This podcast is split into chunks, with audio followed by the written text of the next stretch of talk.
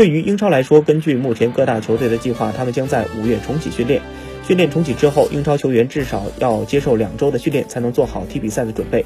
在五月九号左右，球员们将回到训练场。就算是六月中旬英超重启，这对于各支英超俱乐部来说也是一个不错的消息。未来英超很有可能还是空场比赛。目前英超各俱乐部正在与球员们讨论各种措施，以保证本赛季的英超联赛正常进行。